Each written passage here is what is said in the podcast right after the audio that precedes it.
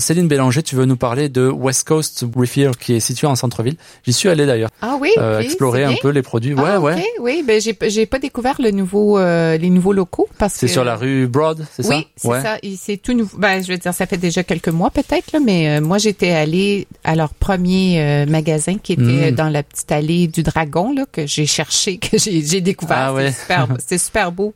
Mais là, j'imagine qu'ils sont plus accessibles parce que Broad, c'est assez. Ouais, c'est euh, bah, c'est pour ça que passant, je là. les ai vus d'ailleurs. Oui. Parce que mhm. je savais qu'ils étaient à Dragon Alley, mais je l'ai- j'ai jamais.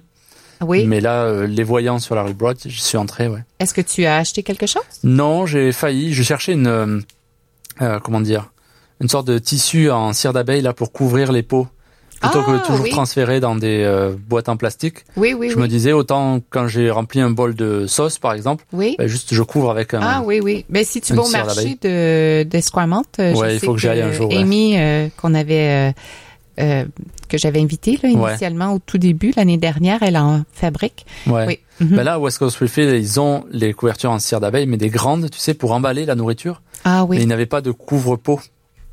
Euh, Ah. Tu sais, je voulais des, vraiment un petit couvre-pot. Il y en Ah. avait en tissu, mais euh, j'avais peur que le tissu soit vite salissant. Puis euh, OK. ouais, bon, enfin. Alors, Mais sinon, il y a donc, beaucoup de euh, choses. si jamais tu voulais y retourner, Ouais. je te conseille d'y aller les, les premiers mardis du mois maintenant. Ils offrent 10 de rabais. Ah, ah. Eh ben, Donc, c'est ce que je voulais mentionner aux gens s'ils veulent aller. euh, donc, euh, le prochain mardi sera le 3 juillet. ok. Donc, mais tu peux mettre ça à ton, a- à ton Ouais. agenda. Et euh, je voulais juste rappeler leur heure d'ouverture. C'est du mardi au vendredi, donc ils sont euh, fermés le lundi. Donc, mardi au vendredi de 10h à 17h30, le samedi de 10h à 17h et dimanche de 11h à 16h. Euh, et c'est ça, ils sont fermés les lundis et les jours fériés. Et comme dernière euh, annonce, j'aimerais parler de la, la réunion annuelle euh, qui sera euh, au euh, centre de compostage de Compost Education Center. Ils invitent le public à assister à leur réunion générale annuelle qui aura lieu le samedi 16 juin de 11h à midi sur le terrain du Compost Education Center qui est au 12-16 euh, North Park. Euh, et ils vont euh, fêter leur succès. euh, que- ça fait déjà 25 ans qu'ils sont ouverts. Je Wow. n'avais pas réalisé.